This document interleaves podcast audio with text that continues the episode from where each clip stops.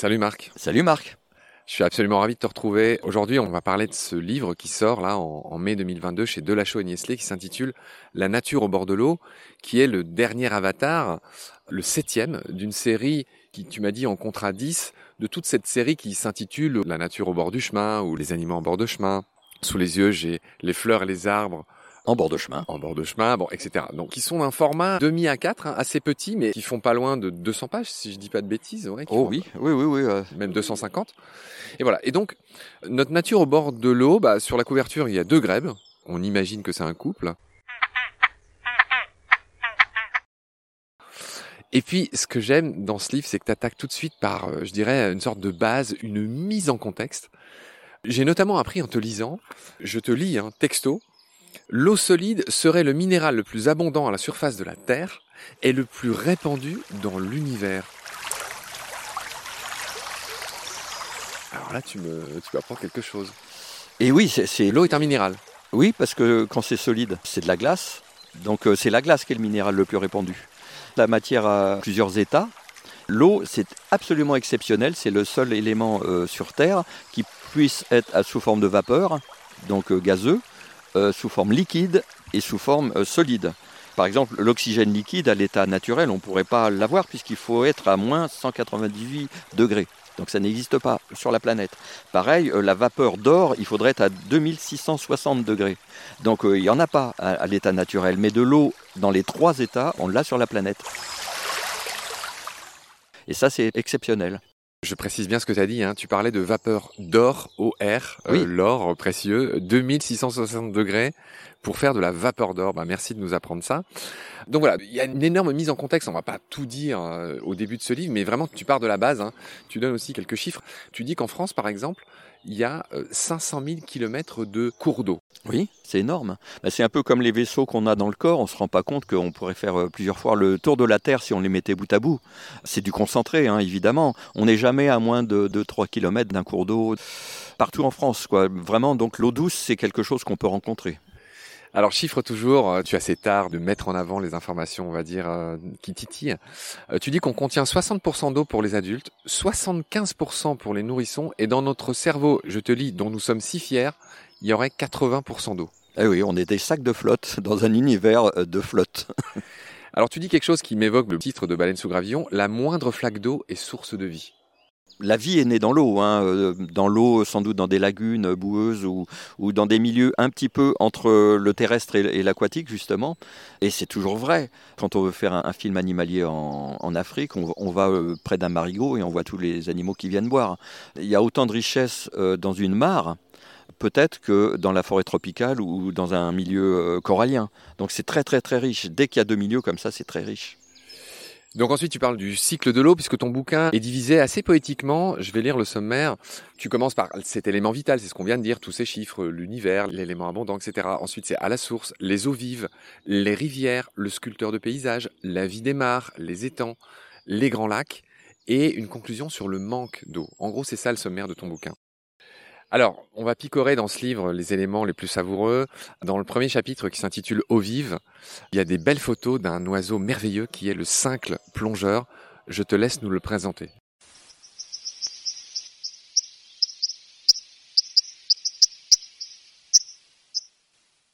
Le cincle, alors c'est pas un animal qu'on voit partout, donc c'est pour ça qu'il n'a que une double page. Hein. Le martin pêcheur, il en a trois. C'est un animal que tout le monde peut rencontrer. Mais le cincle, d'abord, tous mes photographes m'avaient filé tellement de photos sublimes, notamment Fabrice Carrez, euh, euh, de cet animal qui ressemble un petit peu à un petit merle avec un plastron, mais avec la queue courte comme un troglodyte. Enfin bon, il est marron avec une belle bavette blanche, le cincle. Racontons la particularité du cincle. C'est un oiseau qui se nourrit dans les torrents d'eau vive. Oui, c'est un oiseau qui plonge et qui marche sous l'eau. Il s'agrippe avec ses griffes comme ça. Il vit souvent dans des rivières assez vives. Hein. C'est plutôt un oiseau de montagne euh, qui a une répartition assez bizarre. D'ailleurs, euh, il n'est pas partout en France. On l'appelle le merlodo en Suisse et on le trouve aussi en Belgique. Oui, oui, dans certaines euh, zones de Belgique, c'est pareil. Il faut aller à sa rencontre, mais quand on est dans une zone où il y a des cincles, on se pose et on le regarde faire son petit manège, et il plonge, il disparaît complètement, et il ressort avec en général une larve d'insecte dans le bec. Alors le cincle, euh, il raffole des larves de frigane et c'est pareil, c'est quelque chose que quiconque s'arrête au bord d'un petit ruisseau et regarde voit. On voit des choses qui sont engoncées dans un fourreau. Parle-nous juste un instant de cette particularité de ces larves qui s'entourent de ce fourreau constitué d'espèces de petits morceaux de sable finalement. Alors ça dépend où, vivent les friganes. Et il y a toute une double page qui est un défilé de mode où on voit toutes les friganes, toutes les larves justement. Parce que la frigane adulte, c'est comme les libellules, c'est un insecte volant, mais la larve vit sous l'eau. Quand c'est des bouts de bois, elle s'habille en bout de bois. On dirait une espèce de petit fagot, mais minuscule, hein, c'est grand comme longue. Quand c'est des grains de sable, c'est des grains de sable. Il y en a qui s'habillent avec des petites coquilles d'escargot, c'est très rigolo. Et il y a même un bijoutier euh, qui a fait une expérience, il a mis des friganes nues au milieu de petites paillettes d'or et ça a fait des bijoux en or. Voilà, ça se fabrique des fourreaux protecteurs et ça ne dépasse que la tête. Dans l'esprit, c'est un peu comme les Bernard l'ermite. Ce sont des animaux qui utilisent un outil pour s'abriter. Enfin, c'est même plus un outil, c'est une espèce de maison qui transporte, mais qui ne fabrique pas, contrairement à l'escargot, par exemple. Oui, oui, c'est exactement ça. C'est la bonne comparaison. C'est dur de l'avant, mou de l'arrière, et il faut que ça se protège euh, pour pouvoir survivre. Je feuillette les eaux vives et là je voudrais faire une petite dédicace, tu me permettras ça Marc.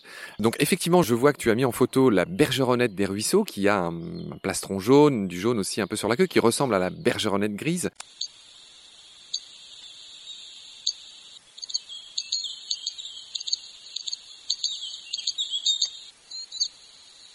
Euh, son surnom c'est le Hochke et dans notre équipe, tu l'as rencontré dimanche à cette journée euh, mondiale du blaireau. Eh ben, c'est Audrey Tindilière qui me fait l'honneur de me donner un coup de main à Baleine sous Gravillon. Et tu sais, on a tous des totems chez nous. Et son totem, c'est rouge-queue à front blanc.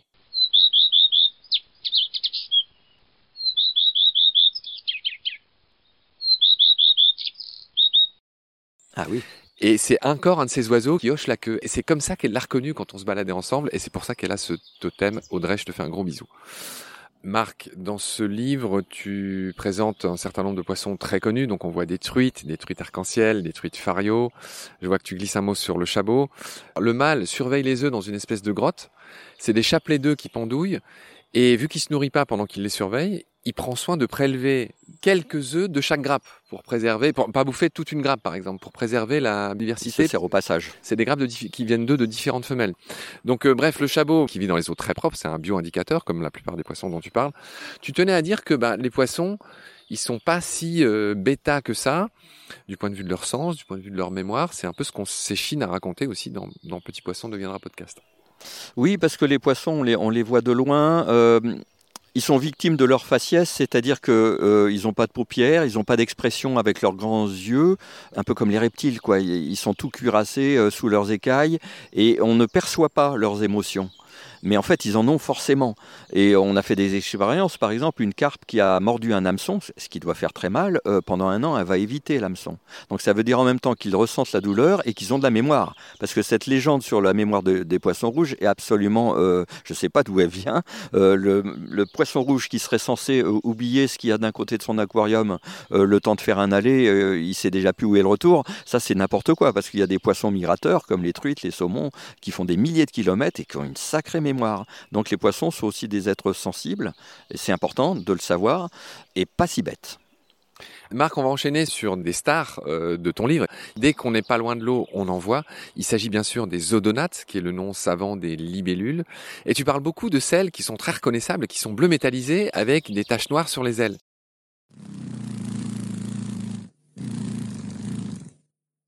Comment elles s'appellent? Pourquoi tu parles d'elles? Ah, les Caloptérix, ben, d'abord c'est beau c'est beau et commun. Ça, c'est vraiment mon truc parce que toute cette série bord de chemin, c'est la proximité. Donc, je parle de choses que tout le monde peut voir. Ça, c'est important. Vous allez en bord de l'eau, vous voyez des caloptéris quasiment à tous les coups. Quoi. Alors, plein de libellules différentes, mais celles-là qui sont bleues métallisées. Chez certaines espèces, c'est vert métallisé pour les femelles. Déjà, c'est beau et on peut observer leur manège. On peut observer les mâles qui se battent, euh, les accouplements, etc. Et ce que j'ai appris, parce que des fois, j'apprends en écrivant, c'est que les mâles de caloptérix ont une pancarte sur sur l'arrière du corps, sur le bout du corps, ils ont un catadioptre blanc qu'ils dressent contre leurs rivaux pour les intimider. C'est vraiment un drapeau qui dit attention, euh, casse-toi de là. Ouais, je vais te montrer qui c'est Raoul. On apprend des choses dans ce livre, même si tu restes, euh, comment dire, très accessible. Euh, tu expliques que l'ordre des odonates est divisé en deux sous-ordres. Alors je vais dire les gros mots, mais tu vas expliquer beaucoup plus simplement que moi ce que c'est. Tu as les zygoptères et les anisoptères. L'étymologie me dit que c'est une histoire d'ailes, tout simplement. Et donc c'est comment on différencie les demoiselles des libellules vraies, entre guillemets. Alors les zygoptères, c'est les demoiselles et qui se tiennent en général ailes fermées quand elles se posent. Et euh, les anisoptères, c'est les grosses libellules. Là, elles ont les ailes écartées. C'est simple. Et elles ont aussi des très très très gros yeux. On, les reconnaît à ça. Les fameux Caléoptérix dont tu parlais, bah, c'est des demoiselles. Oui. Euh, tu parles beaucoup des agrions, qui sont d'autres demoiselles. L'autre chose que tu m'as appris, c'est que si on regarde un peu plus attentivement le bout de l'abdomen des odonates, des libellules, on peut distinguer le mâle de la femelle. Comment? Bah, le mâle, il a une pince qui est destinée à accrocher la nuque de la femelle. Parce que la sexualité des demoiselles et des libellules, c'est pas triste. Elles sont bizarrement fichues. D'abord, le mâle, il a le pénis au milieu du corps. Jusque-là, c'est à peu près normal. Sauf qu'il a sa réserve euh, de, sperme tout au bout euh, de l'abdomen, justement. Donc, avant euh, l'accouplement, il est obligé de se courber sur lui-même pour recharger le stylo, si vous voyez ce que je veux dire, pour être prêt à l'accouplement. Et ensuite, la femelle qui est aussi euh, drôlement euh, faite, elle est obligée de se courber vers le mâle. Une fois qu'il l'a attrapé avec sa pince au bout du corps sur la nuque, elle, elle se recourbe vers lui pour que les deux organes sexuels se touchent. Et là, il forme un cœur. Et vous avez tous vu ça en bord de ruisseau ou en bord de chemin. Euh, c'est ce qu'on appelle le corps copulatoire. C'est très joli. elle dessine un cœur quand elle s'aime. Ce qu'il y a de plus euh, croustillant, disant, c'est que comme les femelles sont très volages, le mâle, il est obligé de s'assurer sa paternité. Il a une espèce de zigounette à balayette où il fait le ménage à l'intérieur de l'intimité de sa partenaire pour être celui qui va transmettre ses gènes. Sauf que celui d'après, bah, il va faire pareil et que ça marche pas. Ouais, ça me fait penser, moi qui connais mieux ce qui se passe dans les océans, il y a certains requins qui pratiquent une douche euh, vaginale pour éjecter le sperme du précédent et pour pouvoir mettre le leur. Il y a mille techniques, effectivement. Ah oui, des, bouchons vaginaux, même les hérissons font ça, oui. Oui, beaucoup d'araignées. Sexapile du crocodile, tu racontes ça dans un autre titre de Delachaux et Niesley, et si on a le temps, on en parlera dans d'autres séries d'épisodes. Alors voilà ce qu'on pouvait dire sur les libellules. Il y a une très belle photo où on voit une femelle qui s'immerge dans l'eau pour aller pondre sur des tiges de plantes aquatiques, donc elle joue un peu les plongeurs, les scaphandriers, la femelle. Oui, parce que euh, la larve va être aquatique, donc il y a différentes manières de pondre. Déjà, la femelle doit repérer de l'eau. Quelquefois, elle se plante, hein. ça peut être sur un pare-brise de voiture. Il y en a des fois qui voient juste une surface brillante et qui se plantent, mais en général, c'est dans l'eau. Il y en a qui donnent des petits coups de queue comme ça au-dessus de l'eau qui pondent euh, en vol. Il y en a qui euh, pondent dans des plantes terrestres ou aquatiques, c'est-à-dire qu'elles plongent. Et ce qu'il y a aussi, comme le mâle est très très jaloux de sa paternité, il y en a beaucoup qui restent accrochés jusqu'à la ponte. Donc on voit ces libellules qui sont affublées leur mâle qui est accroché à leur nuque et qui est vertical. Et quelquefois, celles qui pondent sous l'eau, eh bien, elles attirent leur mâle sous l'eau, qui est obligé de faire une petite plongée euh, pour la peine. Kamasutra des libellules, hein, c'est le titre d'un de tes bouquins. Donc on voit sur les photos que le mâle agrippe la femelle grâce à sa pince à sucre. Ça ressemble à une pince à sucre par la nuque. Donc c'est pas très romantique. Et la femelle euh, se contorsionne pour aller choper, pour aller poser, j'allais dire, son, ses organes génitaux au milieu du corps du mâle. Et c'est ça qui dessine une sorte de cœur, si je dis pas de bêtises. Voilà. D'accord, donc voilà ce qu'on pourrait dire sur les libellules Marc. Alors l'art de tes titres que je t'envie tellement, une collection de vieilles peaux. De quoi parles-tu? J'imagine que ça parle des exuvies Voilà, c'est les mus, parce que la plupart de ces insectes mus, euh, surtout qu'ils ont un physique très très différent quand ils sont larves et insectes volants, les libellules muent plusieurs fois sous l'eau déjà. Et on a des photos euh, prises sous l'eau par des plongeurs subaquatiques dans ce livre. J'ai trois plongeurs, une plongeuse et deux garçons, euh, qui plongent sous l'eau et qui font les images sur le terrain. On va quand même dire leur nom. Moi, j'aime bien dire le nom des gens. Oui, bien sûr. Bruno Guénard, Anne-Cécile Monnier et Stéphane Granzotto. Oui, absolument. Ça, c'est les plongeurs. Et on va aussi dire les photographes terrestres. Il y a ton copain Fabrice Caez. Il y a Bernard Demand et William Duvernois. Voilà, on aura dit tous ceux qui t'ont aidé à se faire ce bouquin. C'est vrai il y en a d'autres. Il y en a tellement. Euh, ceux-là, on. Ça, c'est les six principaux. voilà, c'est les principaux. On en était aux exuvies. On parlait des vieilles peaux. On les voit qui restent euh, bah, sur les feuilles d'où elles se sont envolées finalement. Ce qui est intéressant avec euh, les mus comme ça, c'est qu'on peut les collectionner et ça fait aucun tort à la nature. Dès l'été, euh, même à la fin du printemps, les libellules sortent de l'eau, se, métamorphosent et laissent leur vieille peau justement. Donc il n'y a qu'à les ramasser, c'est très fragile. On peut se faire des musées, des trésors de merveilles comme ça avec les enfants et ils adorent ça. Marc, alors euh, il y a pareil, il y a une photo précieuse dans ce livre. Euh, j'ai appris l'existence d'hydracariens, des acariens d'eau, on imagine. Alors Euh, La photo montre une libellule avec des petites perles rouges au départ des ailes. Parle-moi de de ces incroyables acariens qui parasitent les libellules.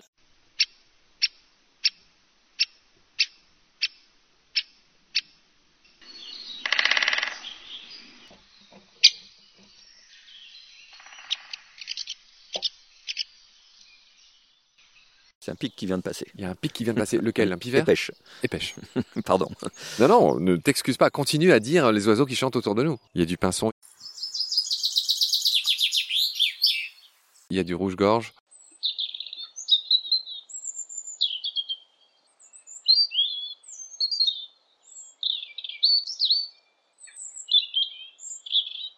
Oui, oui, il y a du monde. Oui, oui. Donc euh, les hydracariens, euh, c'est des petites boules rouges qu'on voit sur les libellules, euh, c'est des parasites en fait, qui ne les gênent pas tant que ça, mais qui quelquefois sont très très très nombreuses, qui les décorent comme des, espèces de colliers de, perles rouges. Et les, parasites, la vie des parasites, c'est un truc passionnant. J'en ai fait un bouquin d'ailleurs qui s'appelle La vie rêvée des morpions, qui ne parle pas que des morpions. C'est vraiment étonnant les parasites.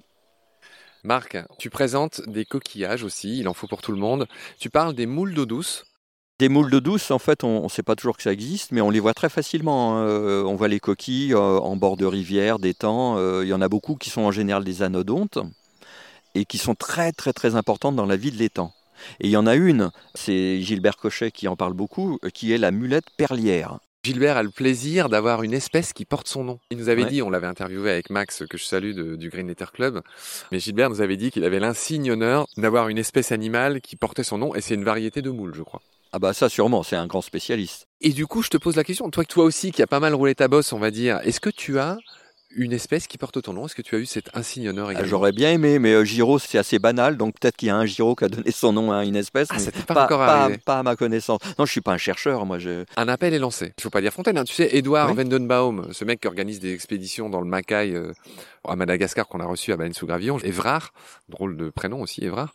Enfin bref, Évrard, il a laissé son nom. Enfin, a- les scientifiques qui l'ont emmené lui ont rendu aussi cet honneur et une espèce de fourmi qui porte son nom et puis je crois un petit lézard ou je sais plus quoi ou un autre insecte qui porte le nom d'Évrard. Évrard dit, tu vois le. le- Ah bah oui, oui, bien sûr. Bah, Il y, a, il y a plein de gens célèbres. Il y a même un petit coléoptère qui s'appelle Hitler, Hitleri, qui est très recherché par certains collectionneurs. Et pourquoi il s'appelle Hitler lui? Parce qu'il a été nommé par un Allemand euh, à l'époque de la guerre, qui était fan. Ah oui, et donc c'était pour le rendre honneur. ouais, ouais, ouais. C'est pas ouais. lié aux mœurs Oui, de ce oui, petit il y en a qui rendent hommage aux Beatles, euh, aux Stones, à, à plein de choses. hein. Ouais, même à Star Wars. Oui, oui, bien sûr. On a fait un article là-dessus sur le site de Baleine sous Gravillon. Marc, il y a une reine de France, notoirement, qui s'est fait fabriquer un collier de perles célèbre à base de perles qui venaient de mulettes perlières. Ah, des moules d'eau douce perlières, oui, ça existe. Et c'était même pas un collier, c'était une robe. Il y avait 32 000 à 35 000 euh, perles d'eau douce. C'était Marie de Médicis pour le baptême de son fils. Et ça montre à quel point euh, ces mulettes perlières étaient euh, nombreuses. Parce qu'il n'y en a qu'une sur 100 qui fait une euh, perle. Donc il faut en ouvrir des paquets pour en trouver une. Il faut 6 ans pour en fabriquer une de, perles. Et ça montre à quel point nos rivières étaient pavées de mulettes perlières qui filtraient l'eau. D'ailleurs, les eaux étaient cristallines à l'époque, oublié ça. Et elles ont quasiment complètement disparu. Il y en avait des dizaines de millions et de millions euh, dans nos rivières et aujourd'hui il n'y en a plus qu'une poignée dans certaines rivières parce qu'elles sont très sensibles à la pollution et notamment aux nitrates. Et la mulette perlière, c'est un exemple d'animal qui est peu connu, qui était très courant et qui a quasiment disparu aujourd'hui. Ça me rappelle l'anecdote de ces euh, ouvriers qui se plaignaient de manger du saumon à tous les repas. Je crois que c'était dans le sud de la France, c'était pas dans la Garonne ou un truc dans le genre. Oui, ils avaient fait une pétition pour pas en manger plus de deux ou trois fois par semaine. Ouais, C'est- et une époque très reculée où il y avait encore beaucoup de saumon. Il n'y a pas que des mulettes, il y a aussi des palourdes, on le sait pas, dans l'eau douce, et des corbicules qui sont euh, des palourdes invasives venues d'Asie qui sont mangées, dis-tu, par les rats musqués. Oui, entre autres. Oui, ça, c'est les espèces invasives. Alors, il y en a plein, plein, plein dans les rivières. hein. Ça, c'est aussi quelque chose qui montre le, le bouleversement dont on est responsable. Dans les curbicules, c'est des tout petits euh, coquillages euh, blancs. Et des fois, on en voit mais, mais des monceaux vides, évidemment, qui ont été mangés par des rats musqués, euh, des ragondins ou autres, qui sont aussi des espèces invasives. D'ailleurs, elles, elles se débrouillent entre elles, hein, finalement. Elles refont un nouvel équilibre. Mais c'est vrai que ces corbicules rem- remplacent un peu les mulettes perrières et d'autres pour filtrer l'eau, parce que tous ces coquillages filtrent l'eau. Ils sont comestibles en Asie, mais vu l'état de nos rivières et de la pollution, moi, je j'y toucherai pas. Marc, on va finir cet épisode par un de tes oiseaux préférés. On en a entendu un en venant chez toi tout à l'heure. Tu vas nous parler du héron. Là, en photo, je vois que c'est des hérons cendrés. Donc j'apprends en, lisant ton livre que le long bec du héron lui sert par exemple de viseur. Oui, ça corrige l'erreur. Euh, vous savez, quand on plonge un, bras dans l'eau, il est brisé à cause de la parallaxe, je crois que ça, ça s'appelle. De la réfraction de la lumière dans l'eau. Voilà. Le bec du héron lui permet de corriger ça et de viser. Et ce bec, il est très important d'ailleurs, parce que le héron, faut savoir quand même que c'est un très bel animal qui fait presque 2 mètres d'envergure, mais qui ne pèse que 2 kilos c'est dire si c'est léger euh, ce genre d'oiseau. Les os sont creux, il n'y a que de la plume, quoi, quasiment. Mais euh, le bec, il est lourd. Si le héron vole le couplier, c'est justement à cause du poids du bec. C'est ce qu'il a de plus lourd. Donc, pour que le centre de gravité soit au centre, effectivement, eh bien, il plie le cou pour pas pencher en avant quand il vole. On apprend des choses sur le héron. Tu dis que c'est le médecin des eaux douces.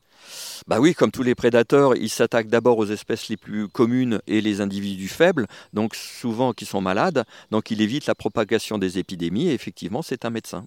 Dis-nous un mot sur euh, ce très beau héron euh, qui est beaucoup plus rare que le héron cendré, qui est le héron pourpré. Alors, dans ce livre, je parle davantage des espèces communes que des espèces les plus rares, mais c'est pas une raison pour pas en parler non plus, parce que les hérons pourprés, il y a des régions où on les, on les voit bien. Donc c'est un héron qui est pourpré, euh, pourpre en fait, il est plutôt roux. C'est un roukmout. Voilà, c'est ça. Et il est beaucoup plus long que le cendré, euh, il est plus particulier. Et contrairement au cendré, lui, il niche au sol, alors que le cendré niche plutôt dans les arbres. Au vol, on les distingue, mais ça, c'est un truc d'ornitho. J'ai oublié le nom de cet oiseau, j'espère que tu vas le connaître. Tu sais, cet oiseau africain euh, qui est en forme de flèche. La ninga, l'oiseau serpent. Oui, l'oiseau serpent, oui. Allez Marc, on va finir l'épisode sur les foulques et les poules d'eau. Explique-moi leur couleur. Alors c'est des oiseaux qui sont noirs, donc on imagine que ça a des vertus de camouflage, mais elles ont des parties du corps très colorées. Donc ça marche comment ces histoires? Eh ben, euh, c'est la contradiction de ce dont elles ont besoin. Elles ont besoin pour leur survie d'être discrètes, donc elles sont globalement noires, et pour leur communication visuelle, elles ont besoin de quelques signaux. Quand on les voit, on les voit souvent disparaître, on voit leur petit cul blanc comme ça qui s'agite. C'est un signal visuel d'alarme finalement, comme les lapins ou les biches ou, les chevreuils qui ont euh, le derrière tout blanc, euh, qui s'allument presque.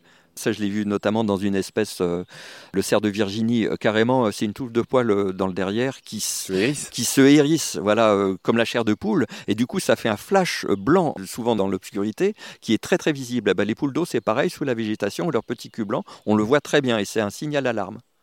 Parle-moi de la foulque qui, elle, euh, a une sorte de plaque blanche au-dessus du bec.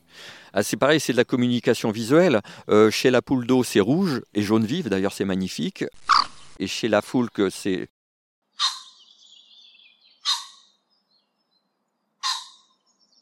Là, c'est un faisan. le, délicieux cri du faisan.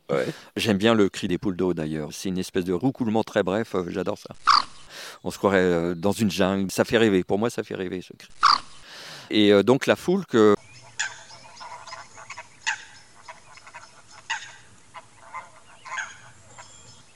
qui vit plutôt sur les lacs, euh, alors que la poule d'eau, c'est plutôt sur des rivières ou même euh, des rivières urbaines. Elles ont le bec très coloré, ça leur permet de se comprendre visuellement. quoi. C'est du langage non verbal.